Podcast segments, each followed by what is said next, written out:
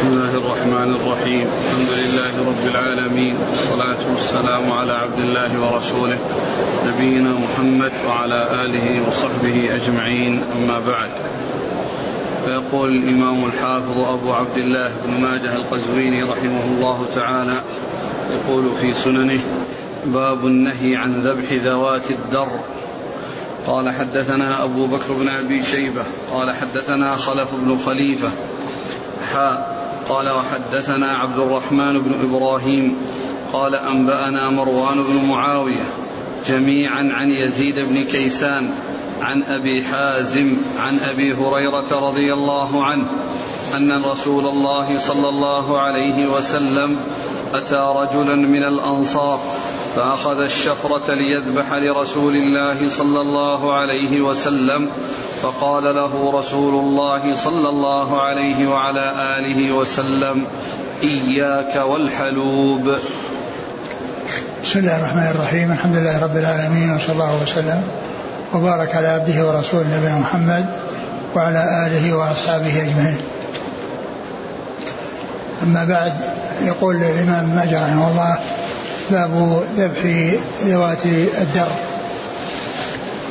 المقصود من هذه الترجمة أن الإنسان عندما يريد أن يذبح يعني شيئا من بهيمة الأنعام من الغنم أو غيرها لضيوف أو لحاجة أو لأمر ما، فإنه ينبغي أن يجتنب ذبح ذوات الدر، لأن ذوات الدر إذا ذبحت يعني فات الحليب وفات الانتفاع بهذه المنفعة التي هي وجود الدر فيها. وأورد حديث أبي هريرة رضي الله عنه أن النبي صلى الله عليه وسلم جاء إلى رجل من الأنصار فأخذ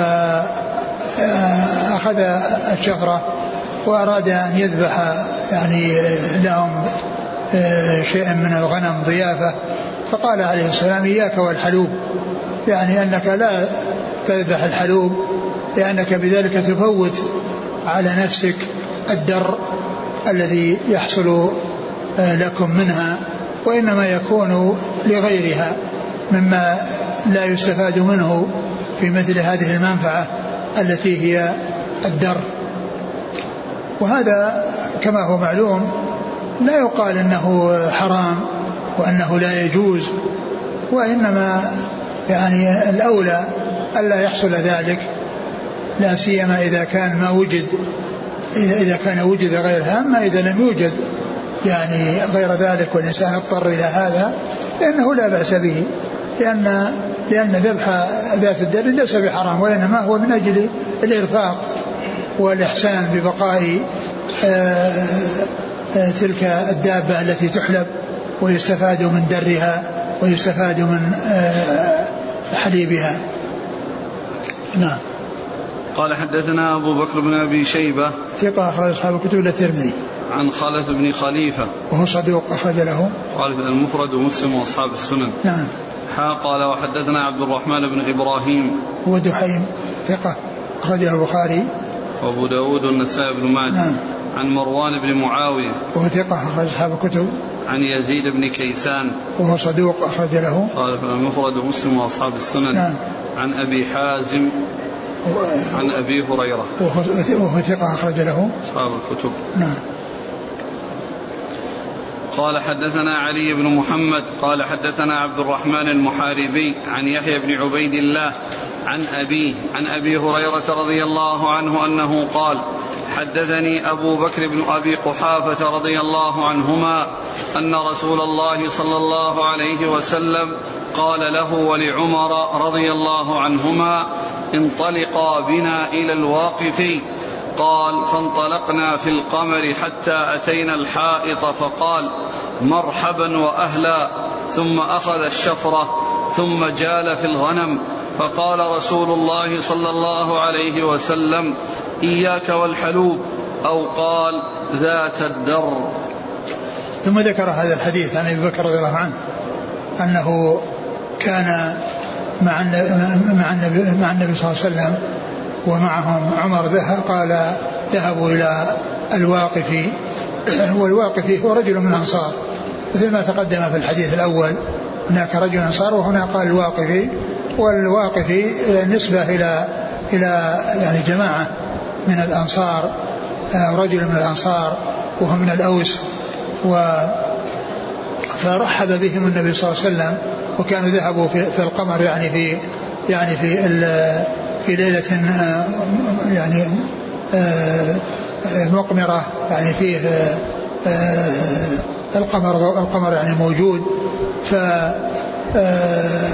فجال في الغنم، فجال يعني عنده غنم فجال فيها ليختار ذبيحة يذبحها للرسول صلى الله عليه وسلم ومن معه. فالنبي صلى الله عليه وسلم قال إياك والحلوب أو إياك وذات الدر. وهذا الحديث ضعيف الإسناد، ولكن يغني عنه الحديث الذي قبله، وهو يعني متنه صحيح ولكن إسناده ضعيف. قال حدثنا علي بن محمد الطنافسي ثقة، أخرجه أبو داود، أخرجه النسائي والسدي وابن ماجه. عن عبد الرحمن المحاربي وهو لا بأس به، نعم، خذوا أصحاب الكتب. نعم. عن يحيى بن عبيد الله وهو متروك، خذوا الترمذي وابن ماجه. نعم. عن أبيه وهو مجهول مقبول خالف المفرد وابو داود والترمذي والنسائي ومسند علي وابن ماجه. نعم. عن أبي هريرة عن أبي بكر بن أبي قحافة. نعم. أبو بكر رضي الله عنه عبد الله بن عثمان بن أبي قحافة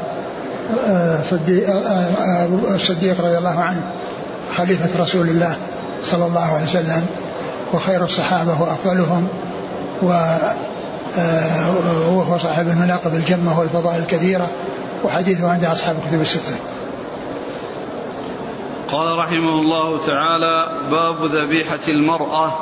قال حدثنا هناد بن السري قال حدثنا عبدة بن سليمان عن عبيد الله عن نافع عن ابن لكعب بن مالك عن أبيه رضي الله عنه أن امرأة ذبحت شاة بحجر فذكر ذلك لرسول الله صلى الله عليه وسلم فلم ير به بأسا. ثم ذكر ذبيحة المرأة، يعني أن المرأة إذا ذبحت فإن ذبحها صحيح، وكل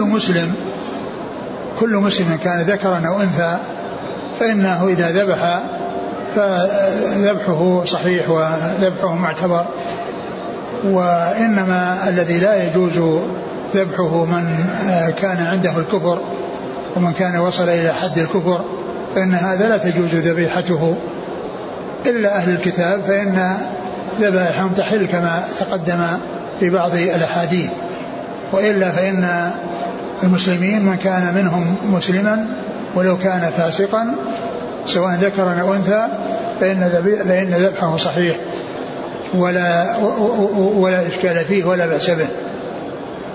ثم ذكر هذا الحديث أن امرأة ذبحت شاة بحجر وذكر ذلك للنبي صلى الله عليه وسلم فقال لا بأس به فلم ير به بأسا، فدل ذلك على أن ذبح المرأة حتى ولو كانت حائضا أن ذبحها صحيح، وأن الذبح بالحجر أيضا أنه صحيح، وقد سبق أن مر بعض الأحاديث التي فيها الذبح بالمروة وهي الحجر الذي له حد، وسبق أن عرفنا أن الذبح يكون بكل شيء حاد سواء كان من الحديد أو من الخشب أو من الحصى أو من الزجاج أو أي شيء ما لم يكن عظما أو لم يكن ظفرا، فإن الذبح به صحيح. فالحديث يدل على ذبح المرأة وصحة ذبيحتها، وكذلك أيضا على جواز الذبح بالحجارة. نعم. بالغة أو غير بالغة، وكذلك أيضا بالغة أو غير بالغة، كل ذلك يصح. قال حدثنا هناد بن السري ثقة، أخرجه البخاري في خلق أفعال العباد ومسلم وأصحاب السنة. عن عبده بن سليمان ثقة، أخرج أصحاب الكتب. عن عبيد الله عن نافع، عبيد الله العمري المصغر ثقة، أخرج أصحاب الكتب. نافع مولى بن عمر ثقة على أصحاب الكتب. عن ابن لكعب بن مالك وهو يعني محتمل أن يكون عبد الله وأن يكون عبد الرحمن وكل منهما ثقة. نعم. ذكره المزي عند عبد الله. عبد الله في عبد الله. نعم. أخرج له أصحاب الكتب إلا الترمذي. نعم. عن أبيه أبو بكر بن مالك رضي الله عنه أخرج له أصحاب الكتب. قال رحمه الله تعالى: باب ذكاة الناد من البهائم. قال حدثنا محمد بن عبد الله بن نمير قال حدثنا عمر بن عبيد عن سعيد بن مسروق عن عباية بن رفاعة عن جده رافع بن خديج رضي الله عنه أنه قال: كنا مع النبي صلى الله عليه وسلم في سفر فند بعير فرماه رجل بسهم، فقال النبي صلى الله عليه وسلم: إن لها أوابد أحسبه قال كأوابد الوحش، فما غلبكم منها فاصنعوا به هكذا. ثم ذكر باب ذبح النادي نعم من البهائم. النادي من البهائم، الناد هو الذي يشرد ولا يستطيع الناس الوصول إليه إلا برميه، فإن ذلك سائر لأنه يصير مثل حمار الوحش الذي هو متوحش ولا يوصل إليه إلا برميه، فإنه إذا كان حصل من البهائم المألوفة المستأنسة يعني من خرج عن هذا الوصف فكان متوحشا فند وشرد ولحقه الناس ولم يستطيعوا إدراكه أو الوصول إليه إلا برميه، فإنهم يرمونه كما يفعلون بالصيد كما يفعلون بالحمر المحشية وغيرها، فإنه يعامل هذه المعاملة. وقد أورد ابن ماجه هذا الحديث أنهم كانوا مع النبي صلى الله عليه وسلم في سفر فند بعير فرماه رجل بسهم فأصابه، فقال عليه الصلاة والسلام: إن لهذه البهائم أوابد فما حصل منه أوابد فما حصل منه أوابد كأوابد الوحش فما غلبكم منها فاصنعوا بها. أوابد كأوابد الوحش يعني أنها أشياء يعني تنفر وتشرد وتكون كالوحش الذي هو يعني لا يوصل إليه ولا يحصل عليه إلا برميه، فما غلبكم منها فافعلوا به هكذا يعني بهذا الرمي. وهذا يدل على أن الأصل في الذبح إذا كان في يد الإنسان أو تناول الإنسان أنه يذبحه ذبحا أو ينحره نحرا، إما ذبح في الحلق الذي بين الرأس والرقبة أو نحرا يعني في اللبة التي تكون في أصل الرقبة وبين أصل اليدين والرقبة، فإن الذبح يكون في هذا الموضع أو هذه المواضع. ولكن إذا حصل أن غلب الناس شيء من هذه البهائم وندى وشرد وهرب وصار مثل هذه الحمر الوحشية والأشياء المتوحشة التي لا يوصل إليها إلا برميها، فإنه يفعل بهذه أو بهذا الصنف أو النوع من البهائم النادة الشاردة مثل ما يفعل بالصيد المتوحش الذي لا يوصل إليه إلا بالرمي. نعم. فإذا ضرب أو رمي ومات بسبب ذلك فهو حلال لأنه خرج منه الدم بهذا الرمي. وإذا كان أدرك وفيه حياة فإنه يذبح، ولكن إن فات الناس ومات بسبب هذا الرمي قبل أن يصلوا إليه فإنه حلال، كما أن الصيد عندما يرمى ويوصل إليه بعدما يموت فإن ذلك حلال. نعم. قال حدثنا محمد بن عبد الله بن نمير ثقة أخرج أصحاب الكتب. عن عمر بن عبيد الطنافسي وهو صدوق من أصحاب الكتب. نعم. عن سعيد بن مسروق وهو والد سفيان الثوري ثقة أخرج أصحاب الكتب. عن عباية بن رفاعة ثقة أخرج أصحاب الكتب. عن رافع بن خديج رضي الله عنه أخرج أصحاب الكتب. قال حدثنا أبو بكر بن أبي شيبة قال حدثنا وكيع عن حماد بن سلمة عن أبي العشراء عن أبيه قال قلت يا رسول الله ما تكون الذكاة إلا في الحلق واللبة؟ قال لو طعنت في فخذها لأجزأك. ثم ذكر هذا الحديث أن النبي صلى الله عليه وسلم سئل عن الذكاة تكون في اللبة تكون في الحلق تقول قال ما تكون الذكاة إلا في الحلق واللبة ما تكون الذكاة إلا بالحلق واللبة, يعني هذا هو الأصل الذي يعرفه الناس أنه يكون بالحلق أو اللبة. الحلق الذي هو في بين الرأس والرقبة, واللبة التي بين أصل الرقبة وأصل اليدين. فإن سئل أن الذبح لا يكون إلا بهكذا قال أو لو طعنت في فخذها لأجزأك, لو طعنت في فخذها لأجزأك, وهذا إنما يكون فيما إذا لم يقدر عليه, يعني مثل ما تقدم في الحديث السابق, يعني ليس مثل الحديث السابق, لأن الحديث السابق يعني لا يحصل إلا بالرمي, لكن هذا في المتناول, ولكنه لا يكون له في حال ضرورة كانه يطعن في فخذه, وذلك كان يتردى في بئر والبئر ضيقة ورأسه أسفل ورقبته أسفل ومقدم جسمه يعني في أسفل البئر وأعلاه هو الذي بارز, ولو ترك يعني حتى يستخرج رأسه فإنه يموت, فإنه يكفي أن يطعن في فخذه, يكفي أن يطعن في فخذه ويسيل منه الدم ويحل بذلك ويصير مثل الوحوش التي ترمى وكذلك الدواب التي ترمى, فإنها تحل بذلك إذا حصل أن اضطر إلى مثل هذا العمل. ولا يجوز في الاختيار يعني في حال عدم الضرورة مثل هذا العمل, لأنه في حال القدرة, وفي حال الاختيار إنما يكون في الرقبة في أصلها أو في أعلاها, وأما مثل هذه الصورة فإنما تكون عند الضرورة. نعم.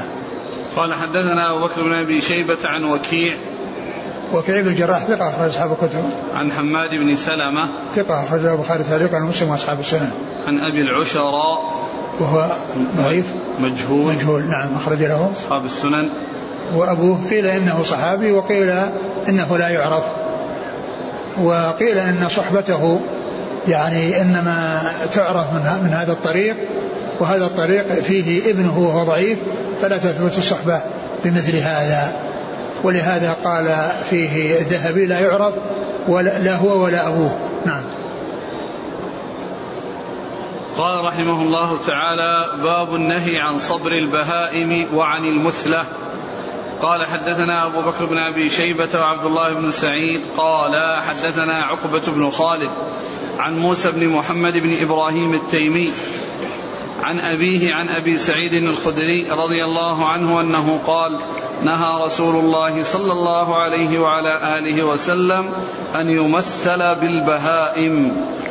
ثم ذكر باب النهي عن صبر البهائم وعن المثلة. صبر البهائم أن تكون البهيمة أو الصيد بيد الإنسان فيربطه ثم يرميه وهو حي, يرميه يتخذه غرضا, هذا هو الصبر, صبر البهائم, يعني تحبس وترمى وتتخذ غرضا وهدفا يرمى, ذلك لا يجوز, لأن الذي بيد الإنسان يذبح الذبح المشروع, ما يذبح بمثل هذه الطريقة. هذه الطريقة يذبح بها الصيد الذي لا يوصل إليه إلا بهذه الطريقة, وهي أن يرمى. أما شيء في يدك وفي متناول يدك وفي قبضتك فلا يجوز لك أن تذبحه وأن تقتله بهذه الطريقة, لأنه بإمكانك أن تذبحه في عنقه الذبح المشروع. فهذا هو صبر البهائم. والتمثيل هو أن يؤذى الحيوان بقطع شيء من أطرافه, يعني قطع أذنه أو قطع يعني شيء منه, هذا هو التمثيل, وذلك لا يجوز لأن فيه تعذيب للحيوان, لا يجوز لأن فيه تعذيب للحيوان. فإذا لا يجوز التمثيل بالحيوان بأن يقطع شيئا من أجزائه وهو حي, لأن في ذلك إيذاء له وتعذيب له, وكذلك أيضا لا يتخذ هدفا بحيث يرمى ويقتل بالرمي, مع أنه كان بالإمكان قتله بالذبح المشروع. ثم ذكر هذا الحديث عن أبي سعيد الخدري قال نهى رسول الله صلى الله عليه وسلم أن يمثل بالبهائم, نهى رسول الله صلى الله عليه وسلم أن يمثل بالبهائم, يعني يقطع شيء من أعضائها وهي حية لأن ذلك تعذيب. وعن هذا فقط التمثيل. نعم. طيب. قال حدثنا أبو بكر بن أبي شيبة وعبد الله بن سعيد. عبد الله بن سعيد الأشج وهو ثقة أخرج أصحاب الكتب, وهو شيخ لأصحاب الكتب. عن عقبة بن خالد وهو صدوق أخرج أصحاب الكتب.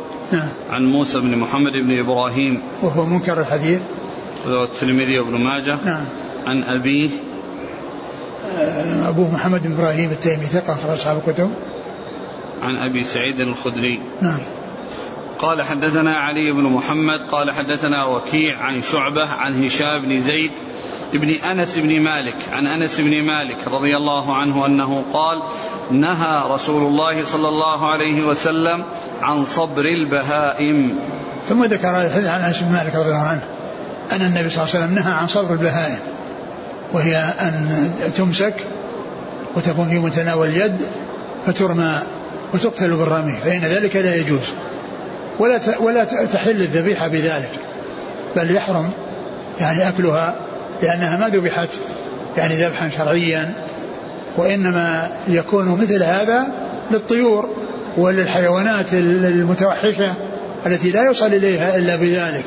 أما يعني شيء بيد الإنسان فلا يجوز أن يذبح بهذه الطريقة, وإنما يذبح بالطريقة الشرعية التي هي في حلقه أو في لبته.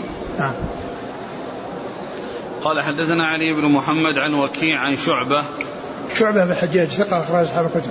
عن هشام بن زيد وهو بن أنس ثقة أخرج أصحاب الكتب. عن أنس بن مالك. نعم. قال حدثنا علي بن محمد قال حدثنا وكيع قال وحدثنا أبو بكر بن خلاد الباهلي قال حدثنا عبد الرحمن بن مهدي قال حدثنا سفيان عن سماك عن عكرمة عن ابن عباس رضي الله عنهما أنه قال قال رسول الله صلى الله عليه وعلى آله وسلم لا تتخذوا شيئا فيه الروح غرضا. ثم ذكر هذا عن ابن عباس قال لا تتخذوا شيئا فيه الروح غرضا, يعني هدفا يرمى, وهذا مثل الحديث الذي تقدم النهي عن صبر البهائم, يعني أنها اتخاذها هدفا يرمى هذا هو الصبر, هذا هو صبرها, يعني كونها تقتل بهذه الطريقة فلا يجوز ذلك ولا تحل الذبيحة بذلك. نعم. قال حدثنا علي بن محمد عن وكيع قال وحدثنا أبو بكر بن خلاد الباهلي وهو ثقة أخرجه مسلم وداود والنسائي بن ماجه. نعم. عن عبد الرحمن بن مهدي ثقة أخرج أصحاب الكتب. عن سفيان الثوري ثقة أخرج أصحاب الكتب. عن سماك عن عكرمة. سماك صدوق أخرج البخاري تعليقا ومسلم وأصحاب السنن, وعكرمة ولم يعبأ ثقة أخرج أصحاب الكتب. ورواية سماك عن عكرمة فيها اضطراب وهي معلولة, ولكنه توبع يعني على ذلك, فالحديث صحيح, الإسناد يعني ضعيف والمتن صحيح لأنه توبع. نعم. قال حدثنا هشام بن عمار قال حدثنا سفيان بن عيينة قال حدثنا ابن جريج قال حدثنا أبو الزبير أنه سمع جابر بن عبد الله رضي الله عنهما يقول نهى رسول الله صلى الله عليه وسلم أن يقتل شيء من الدواب صبرا, وهذا مثل الذي قبله. نعم.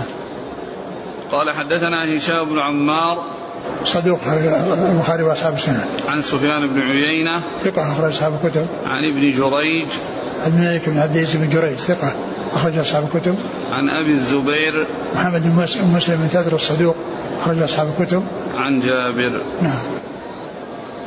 قال رحمه الله تعالى باب النهي عن لحوم الجلالة. قال حدثنا سويد بن سعيد قال حدثنا ابن أبي زائدة عن محمد بن إسحاق عن ابن أبي نجيح عن مجاهد عن ابن عمر رضي الله عنهما أنه قال نهى رسول الله صلى الله عليه وعلى آله وسلم عن لحوم الجلالة وألبانها. ثم ذكر هذا الثاني من باب النهي عن لحوم الجلالة وألبانها. الجلالة هي التي تأكل العذرة، يعني تأكل النجاسات، لأن لحمها يعني يتأثر بالغذاء الخبيث الذي هو النجاسات. فالنبي صلى الله عليه وسلم نهى عن لحوم الجلالة وألبانها، يعني لا يؤكل لحمها ولا يشرب لبنها ما دامت في هذا الوصف. لكن إذا حبست ومضى عليها وقت وهي تعلف، يعني علفا جيدا، فإنها تحل، وإنما يحرم استعمال لبنها واستعمال لحمها بأن تذبح وهي على هذا الوصف الذي هي كونها تأكل النجاسات وتأكل العذرة الخبيثة. فإن الرسول صلى الله عليه وسلم نهى عن ذلك، ولكنه يحل لحمها ويحل لبنها عندما تترك مدة وتحبس مدة فلا تصل إلى شيء من النجاسات، وتعلف علفا طيبا بحيث يعني يذهب أثر النجاسات وأثر الغذاء الخبيث، ويحل محله الأثر من هذا الغذاء الطيب. نعم. قال حدثنا سويد بن سعيد صدوق أخرج له مسلم بن ماجه. نعم. عن ابن أبي زائدة وهو ثقة أخرج أصحاب الكتب. عن محمد بن إسحاق وهو صدوق أخرجه خالد تعليقا مسلم أصحاب السنة. عن ابن أبي نجيح وهو ثقة أخرج أصحاب الكتب. نعم. عن مجاهد عن ابن عمر. مجاهد ثقة أخرج أصحاب الكتب. يقول أخ كم تحبس؟ يعني جاء عن ابن عمر أنها تكون ثلاثة أيام. قال رحمه الله تعالى باب لحوم الخيل. قال حدثنا أبو بكر بن أبي شيبة قال حدثنا وكيع عن هشام بن عروة عن فاطمة بنت المنذر عن أسماء بنت أبي بكر رضي الله عنهما أنها قالت نحرنا فرسا فأكلنا من لحمه على عهد رسول الله صلى الله عليه وسلم. ثم ذكر باب لحوم الخيل، يعني في بيان حلها وأنها حلال. وورد حديث في ذلك، من هذا الحديث عن أسماء بنت أبي بكر رضي الله تعالى عنهما أنها قالت نحرنا فرسنا على عهد رسول الله صلى الله عليه وسلم وأكلنا لحمه. فدل هذا على أن لحوم الخيل أنها حلال وأنها مباحة وأنها من الطيبات. قال حدثنا أبو بكر بن أبي شيبة عن وكيع عن هشام بن عروة. هشام بن عروة ثقة أخرج أصحاب الكتب. عن فاطمة بنت المنذر ابن الزبير وهي ثقة أخرج أصحاب الكتب، وهي زوجة هشام بن عروة، لأن هشام بن عروة يروي عن زوجته ابنة عمه فاطمة بنت المنذر. نعم. عن أسماء بنت أبي بكر رضي الله عنهما أخرج أصحاب الكتب. قال حدثنا بكر بن خلف أبو بشر قال حدثنا أبو عاصم قال حدثنا ابن جريج قال أخبرني أبو الزبير أنه سمع جابر بن عبد الله يقول أكلنا زمن خيبر الخيل وحمر الوحش. ثم ذكر هذا الحديث عن جابر رضي الله عنه قال أكلنا زمن خيبر الخيل وحمر الوحش، يعني الخيل وحمر الوحش. حمر الوحش اللي هي متوحشة، يعني هذا مقابل الإنسية. الحمر الإنسية هي التي لا تجوز، وأما الحمر الوحشية فإنها مباحة لأنها صيد.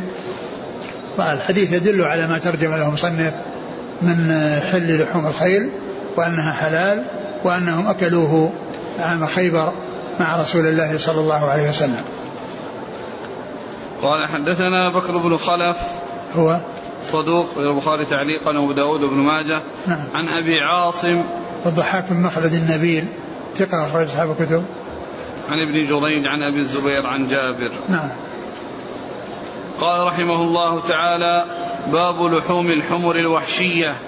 قال حدثنا سويد بن سعيد قال حدثنا علي بن مسهر عن أبي إسحاق الشيباني قال سألت عبد الله بن أبي أوفى رضي الله عنه عن لحوم الحمر الأهلية فقال أصابتنا مجاعة يوم خيبر ونحن مع النبي صلى الله عليه وعلى آله وسلم، وقد أصاب القوم حمرا خارجا من المدينة فنحرناها وإن قدورنا لتغلي، إذ نادى منادي النبي صلى الله عليه وسلم أن اكفأوا القدور ولا تطعموا من لحوم الحمر شيئا، فأكفأناها.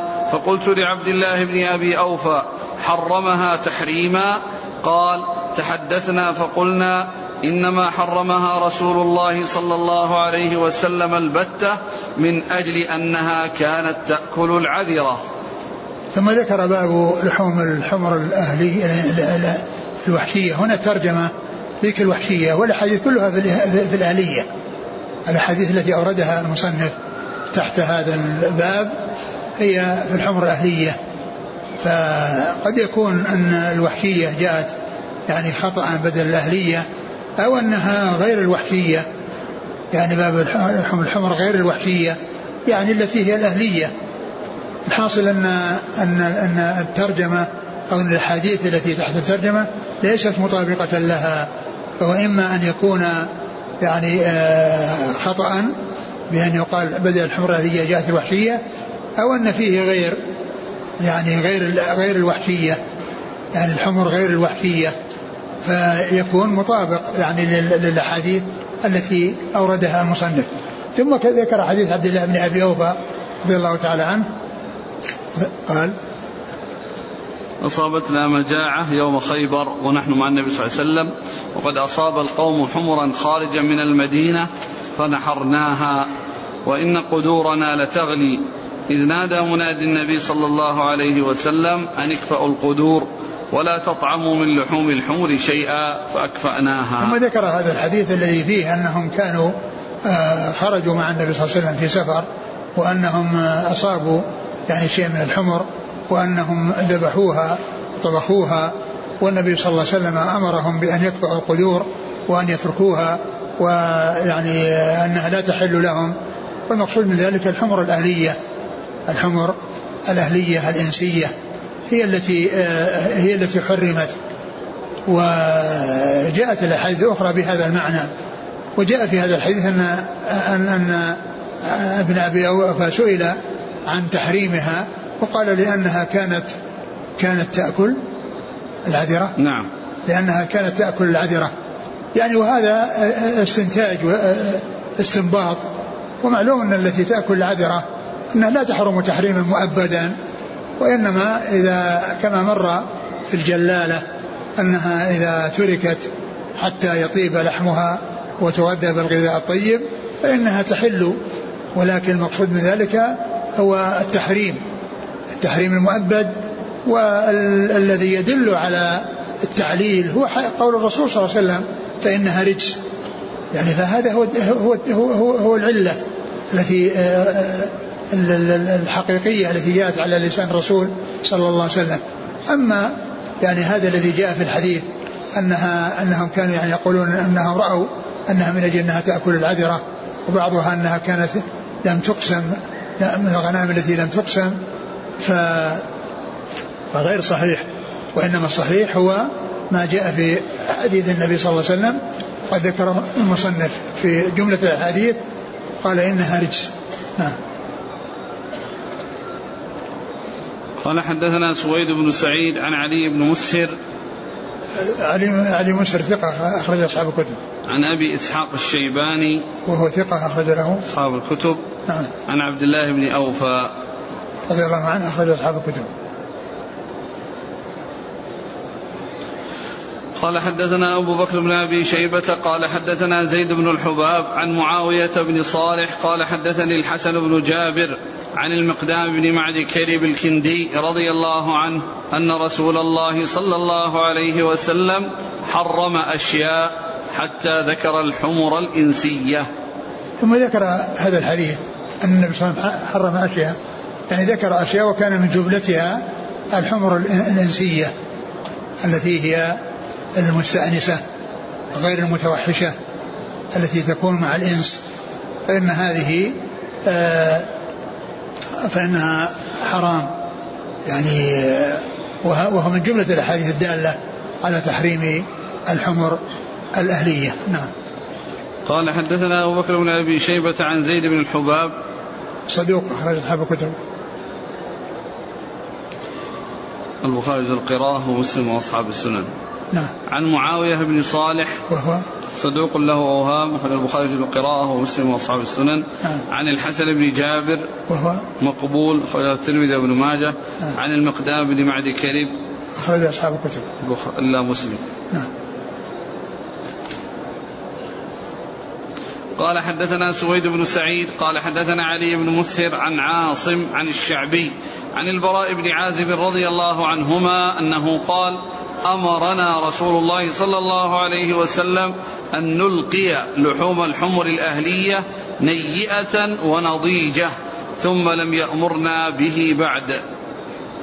ثم ذكر هذا الحديث عن البراء بن عازب رضي الله عنهما أن النبي صلى الله عليه وسلم أمرهم بأن نلقي لحوم الحمر الأهلية نيئة ونضيجة. نلقي لحوم الحمر الأهلية نيئة ونضيجة يعني مطبوخة, يعني أنها تحرم ولا يجوز استعمالها ولا يجوز اقتناؤها سواء كانت يعني نيئة أو مطبوخة فهي حرام. ولهذا مر في الحديث أنه قال أكفئ القدور يعني الذي طبخوه لأنهم يتركونه ويكفون القدور, وهذا يدل على أن لحوم الحمر أهلية فإن أنها لا يجوز أكلها وإنما تلقى وترمى سواء كانت نيئة أو مطبوخة.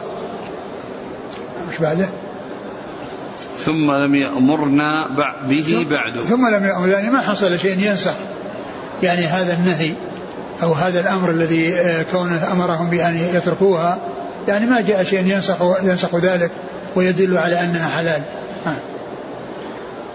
قال حدثنا سويد بن سعيد عن علي بن مسهر عن عاصم, عاصم هو الأحول ثقة أخرج أصحاب كتب, عن الشعبي عامر بن شراحيل ثقة أخرج أصحاب كتب, عن البراء بن عازب رضي الله عنهما أخرج له أصحاب كتب.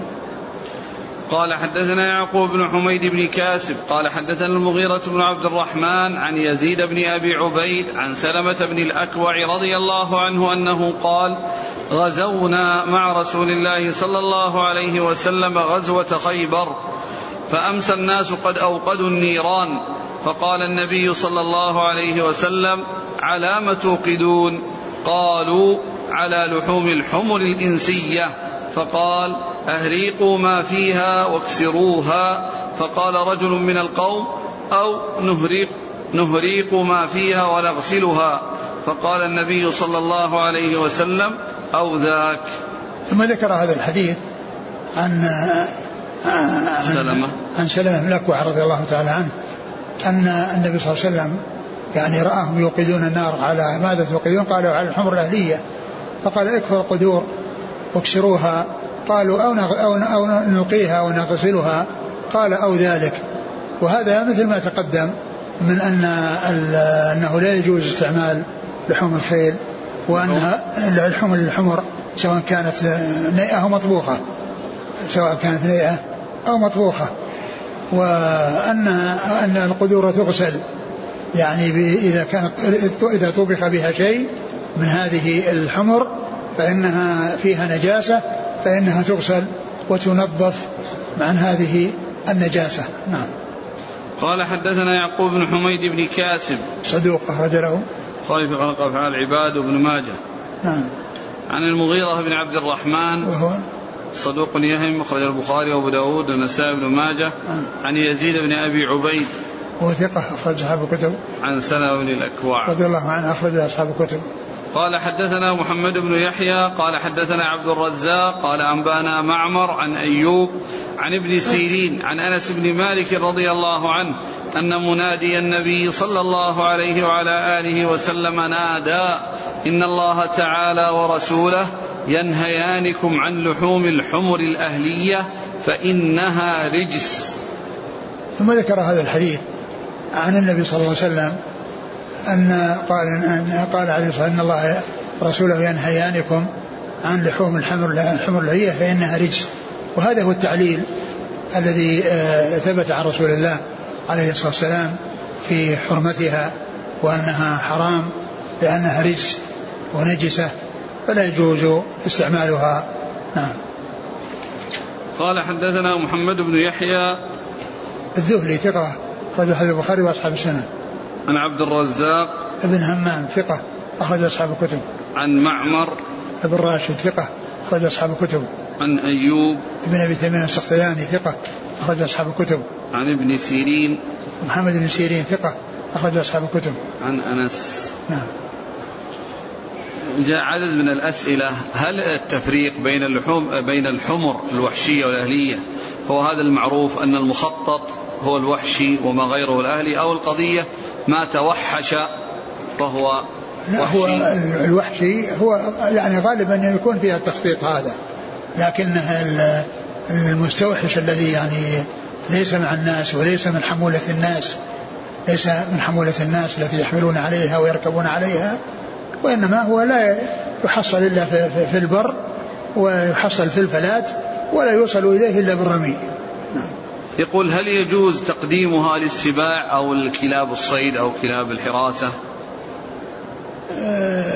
كونها ترمى يأكلها أي شيء يأكلها. قال رحمه الله تعالى: باب لحوم البغال. قال حدثنا عمرو بن عبد الله قال حدثنا وكيع عن سفيان قال وحدثنا محمد بن يحيى قال حدثنا عبد الرزاق قال حدثنا الثوري ومعمر جميعا عن عبد الكريم الجزري عن عطاء عن جابر بن عبد الله رضي الله عنهما أنه قال: كنا نأكل لحوم الخيل، قلت: فالبغال؟ قال: لا. قال حدثنا عمرو بن عبد الله قال حدثنا وكيع عن سفيان قال وحدثنا محمد بن يحيى قال حدثنا عبد الرزاق قال حدثنا الثوري ومعمر جميعا عن عبد الكريم الجزري عن عطاء عن جابر بن عبد الله رضي الله عنهما أنه قال: كنا نأكل لحوم الخيل، قلت: فالبغال؟ قال: لا. ثم ذكر حديث جابر باب لحوم البغال، يعني وأنها مثل الحمير لا يجوز أكلها. ثم ذكر هذا الحديث عن جابر بن عبد الله رضي الله عنهما قال: كنا نأكل لحوم الخيل، قلت: فالبغال؟ قال: لا. يعني أنهم كانوا يأكلون لحوم الخيل ولا يأكلون لحم البغال، ولحوم البغال هي مثل لحوم الحمير فإنها لا تؤكل. نعم. قال حدثنا عمرو بن عبد الله هو صدوق ثقة حديثه ابن ماجه.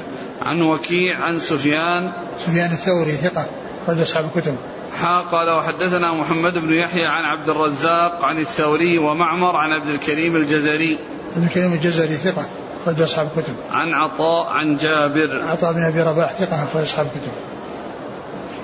قال حدثنا محمد بن المصفى قال حدثنا بقية قال حدثني ثور بن يزيد عن صالح بن يحيى بن المقدام بن معد كرب عن أبيه عن جده رضي الله عنه عن خالد بن الوليد رضي الله عنه أنه قال: نهى رسول الله صلى الله عليه وسلم عن لحوم الخيل والبغال والحمير. ثم ذكر هذا الحديث عن خالد بن الوليد رضي الله عنه أن النبي صلى الله عليه وسلم نهى عن لحوم الخيل والبغال والحمير. والحديث يعني فيما يتعلق بالحمير والبغال هذا هي حرام، وأما الخيل فقد جاءت الأحاديث السابقة الصحيحة تدل على حلها وأنها يعني حلال، فيعني هذا مخالف لتلك الأحاديث والمتن منكر. نعم، يعني فيما يتعلق بالخيل. نعم. قال حدثنا محمد بن المصفى صدوق أخرج له أبو داود والنسائي بن ماجه. نعم. عن بقية وهو صدوق أخرج البخاري تعليقا ومسلم وأصحاب السنن. عن ثور بن يزيد وهو ثقة أخرج البخاري وأصحاب السنن. نعم. عن صالح بن يحيى بن المقدام وهو لين أخرج أبو داود والنسائي بن ماجه. نعم. عن أبيه وهو مستور أخرج أبو داود والنسائي بن ماجه. نعم. عن جده المقدام بن معد كرب عن خالد بن الوليد رضي الله عنه أخرج أصحاب الكتب إلا الترمذي. نعم.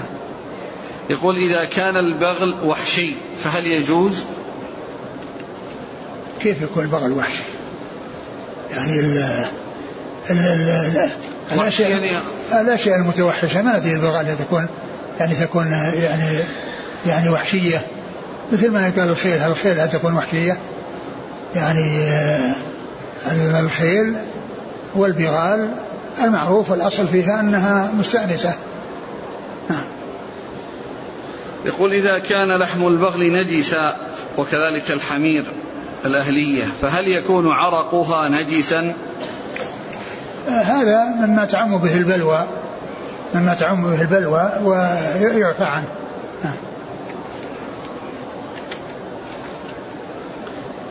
قال رحمه الله تعالى: باب زكاة الجنين زكاة أمه. قال حدثنا أبو كريب قال حدثنا عبد الله بن المبارك وأبو خالد الأحمر وعبدة بن سليمان عن مجالد عن أبي الوداك عن أبي سعيد رضي الله عنه أنه قال: سألنا رسول الله صلى الله عليه وسلم عن الجنين فقال: كلوه إن شئتم فإن ذكاته ذكاة أمه. ثم ذكر باب ذكاة الجنين. والجنين هو الذي يكون بوسط الدابة، يعني إذا ذبحت مثل الشاة، إذا ذبحت الشاة وفي بطنها ولد، فإن كان يعني خرج ميتا حيا فهذا لا إشكال فيه، يذكى ولا يكفي ذكاة أمه. وإن خرج ميتا فإن ذكاته ذكاة أمه، بمعنى أنه لا يكون يعتبر ميتة ويعتبر حرام، لأن تذكيته تذكية أمه تذكية له، لكن ينبغي أن يعني يذبح حتى يخرج يعني ما بقي فيه من دم أو ما كان فيه من دم، وإلا يعني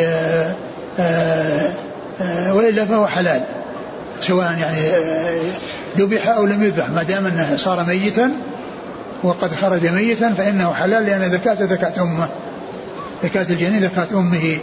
وأما إذا خرج حيا فلا بد من تذكيته، لأنه حيوان حي، فلا يعني لا بد من ذبحه، ولا يكفي أن يقال أن أمه ذبحت فيكون حكمه حكم أمه، لأنه لا بد من ذبحه.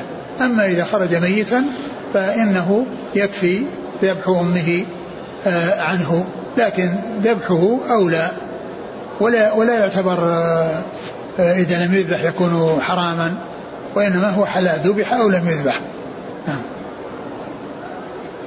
سألنا رسول الله عن الجنين فقال: كلوه إن شئتم. نعم، كلوه إن شئتم، يعني المهم أنه مباح، مثل ما قيل أن نتوبه من لحوم الغنم، قال: إن شئتم. نعم. فإن ذكاته ذكاة أمه.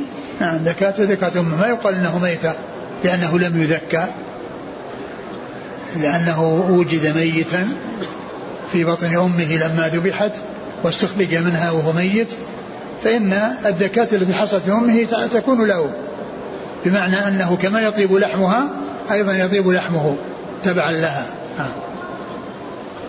قال حدثنا أبو كريب محمد بن العلاء بن كريب، ثقة وهو شيخ لأصحاب الكتب الستة، أخرج أصحاب الكتب.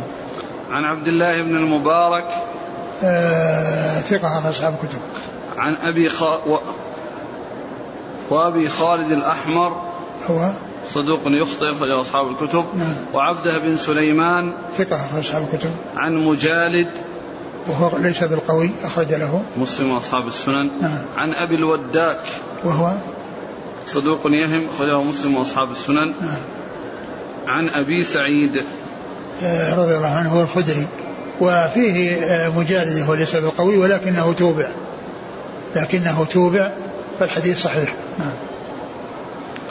قال أبو عبد الله: سمعت الكوسج إسحاق بن منصور يقول في قولهم في الذكاة: لا يقضى بها مذمة.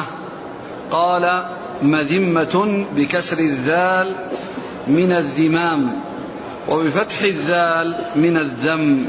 هذا الكلام الذي ذكر هنا ليس في نسخ ابن ماجه، يعني وإنما جاء في بعض النسخ المطبوعة، ومعناه غير واضح.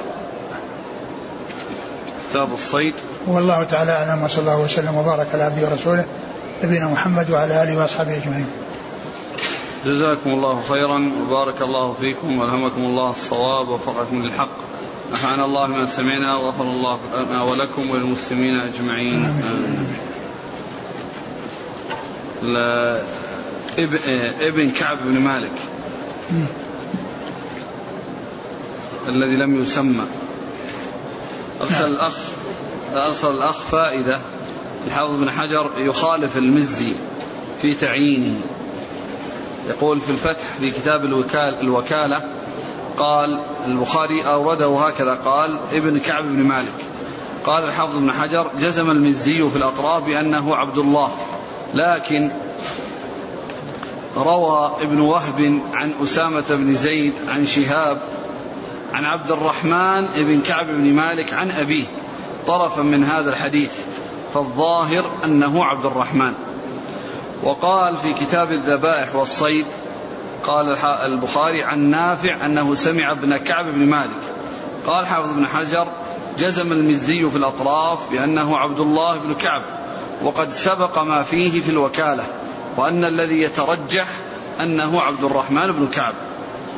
وفي معجم الطبراني الكبير قال الطبراني حدثنا إسماعيل بن الحسن الخفاف قال حدثنا أحمد بن صالح قال حدثني ابن وهب قال أخبرني أسامة بن زيد عن ابن شهاب عن عبد الرحمن بن كعب بن مالك عن أبيه أنه كان له غنم ترعى بسلع، فتردت شاة منها فنزلت الأمة فذبحتها، فسأل كعب رسول الله صلى الله عليه وسلم فلم ير به بأسا. يعني كل منهما ثقة، كل منهما ثقة، لا عبد الله ولا عبد الرحمن، لكن يعني هذا الكلام الذي ذكره الحافظ بن حجر يعني يوضح ويدل على أنه عبد الرحمن أو يقوي أنه عبد الرحمن.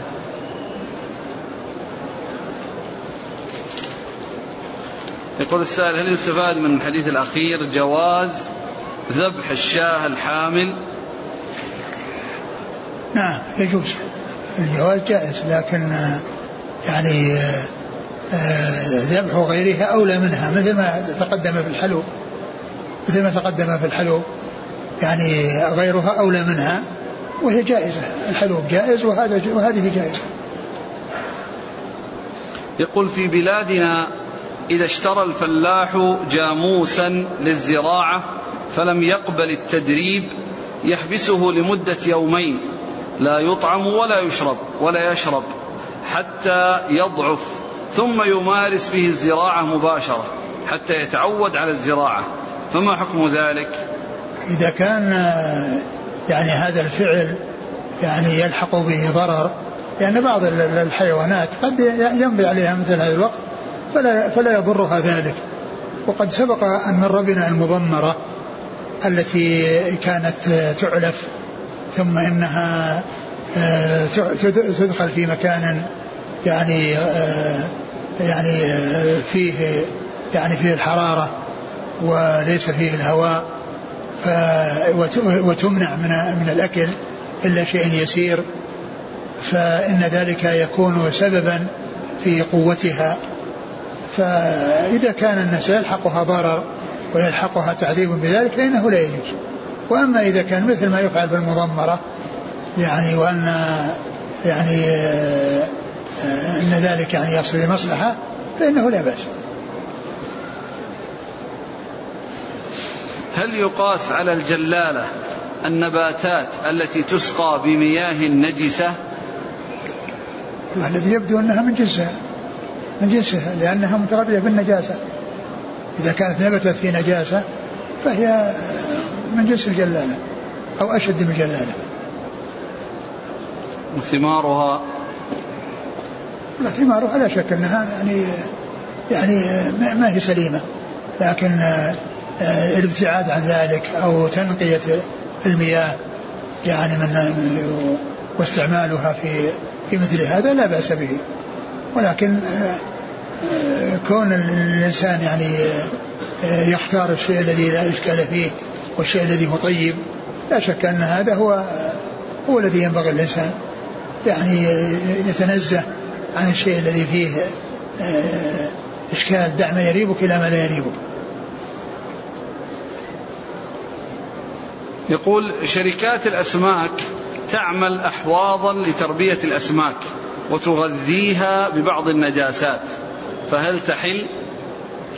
هذه من جنس الجلالة، يعني إذا كانت تغذى بالنجاسات هذه من جنس الحيوانات التي تغذى بالنجاسات، وإنما يعني ترمى في البحر أو في مكان يعني محجوز من البحر، أو يعني يصير أو تمنع من هذه التغذية وتغذى بشيء طيب، وعند ذلك يصير مثل ما قيل في الجلالة. ما حكم صيد العصافير والطيور بما يسمى بالنبيلة؟ أقول مثل هذا ما يصلح، لأنه أحيانا يعني يقتلها بالثقل يعني فتكون بذلك ميتة. أما إذا كان يعني السهم يعني يدخل أو أنه يعني شيء محدد فيدخل فإن ذلك يعني يحصل بمقصود، لأن الرمي إذا رمي بشيء يعني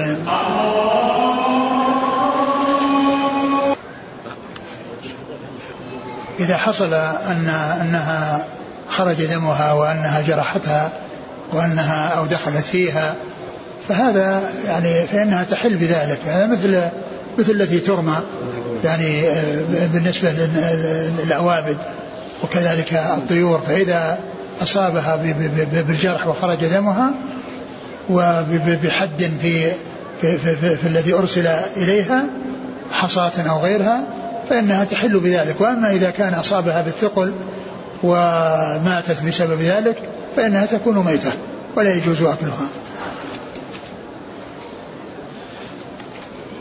ومعلوم أن هذه البندقيات التي يكون فيها حبات مدورة صغيرة يعني تدخل في الحيوان وتقتله بقوتها وتخرج دمه، فهذه تحل.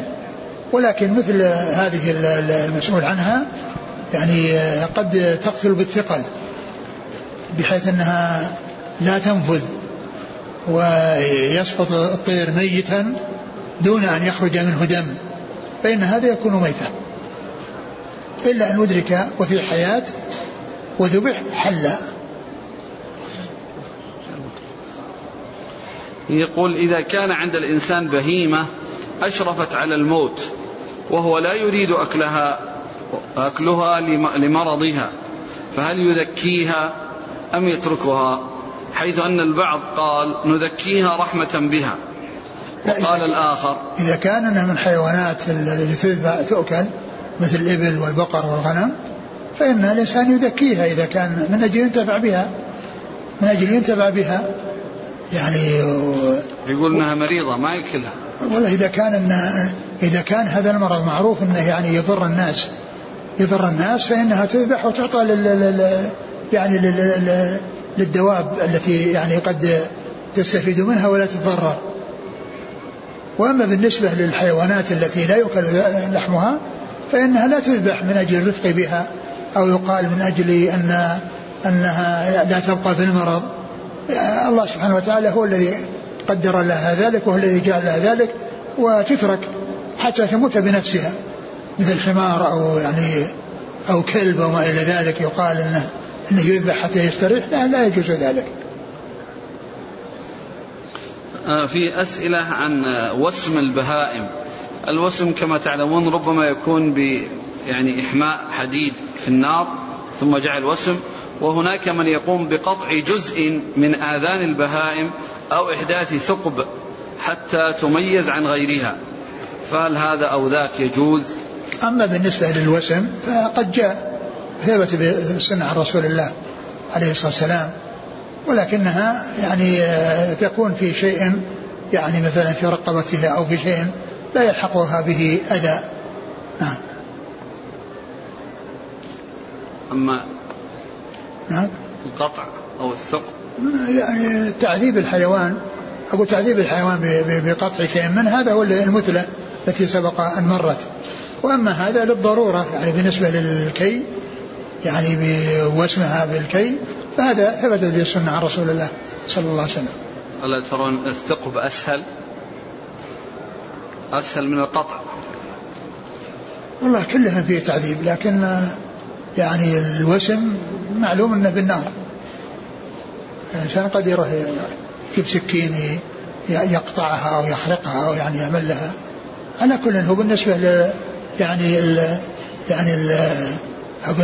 قضية الثقب يعني الأناثي يعني تثقب آذانهن يعني، وذلك سائغ وجائز، لكن الثقب الذي هذا يقطع قطعة منه كان يصير يعني حصل له تعذيب بإزالة جزء.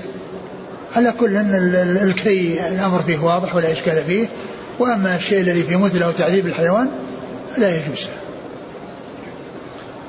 ما حكم ذبح الصبي، مميز أو غير مميز؟ المميز ذبحه صحيح، وأما غير المميز ذبحه غير صحيح.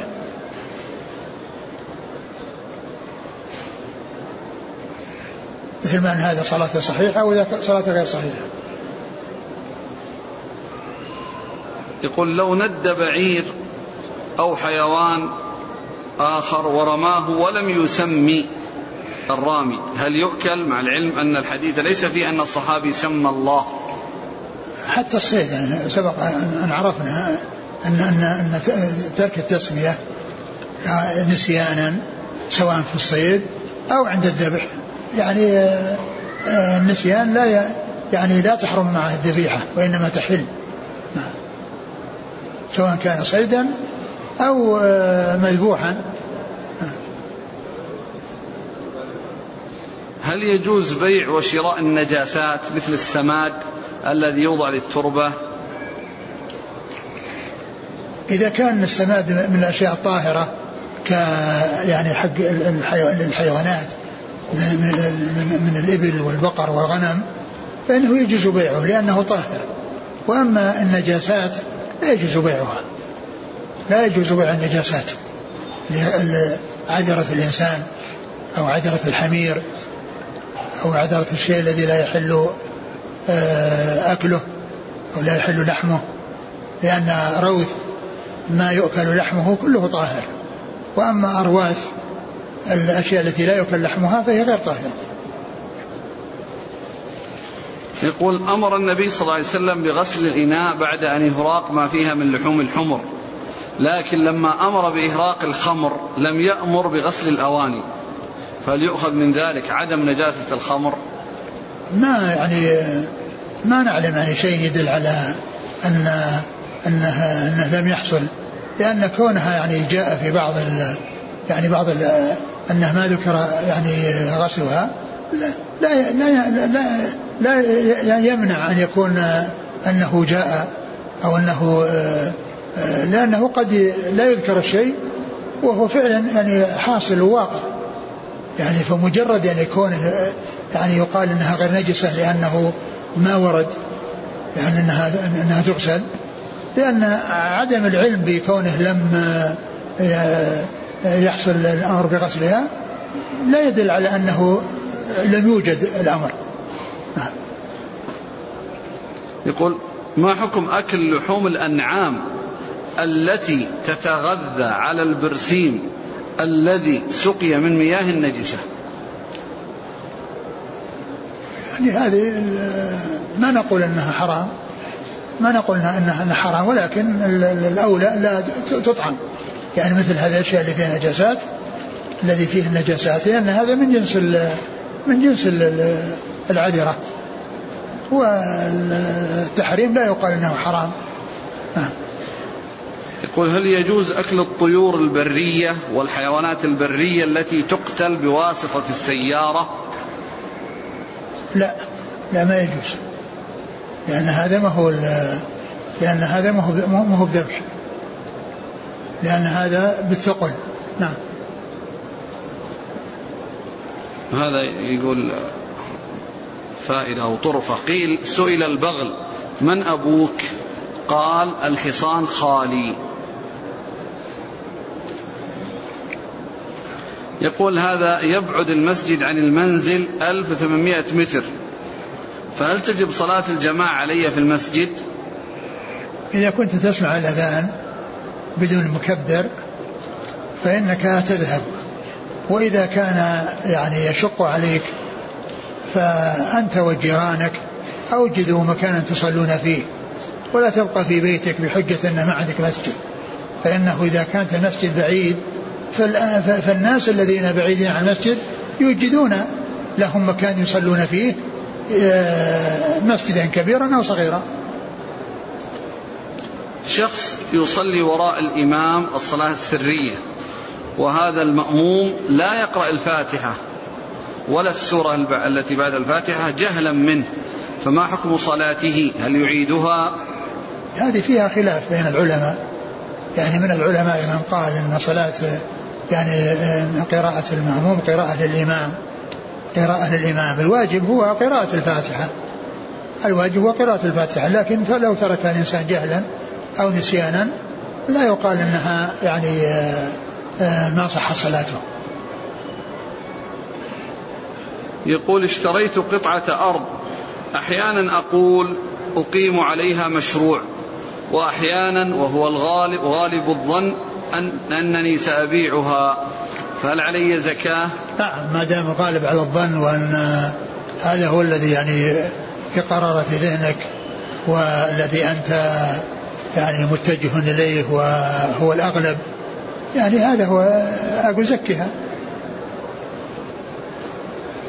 يقول كنت أعمل في بلدي شرطيا في مكافحة الإرهاب، وقد قتلت 15 نفسا من الإرهابيين، فهل أنا في ذلك مأجور أو من الآثمين؟ والله إذا كان أن هؤلاء مفسدين في الأرض ويعني لم يحصل التخلص منهم إلا بكونك تقتل، فقتلهم لا شك أن فيه فائدة وفي مصلحة المسلمين، لكن إذا كان أمكن القبض عليهم وعدم قتلهم فإن هذا هو المطلوب، ولكن إذا لم يمكن التخلص منهم إلا بقتلهم لأنهم ما أمكن مسكهم وضبطهم، فكل إنسان يقتلهم وهم مفسدون في الأرض هو في محله إذا طوردوا وهم مفسدون.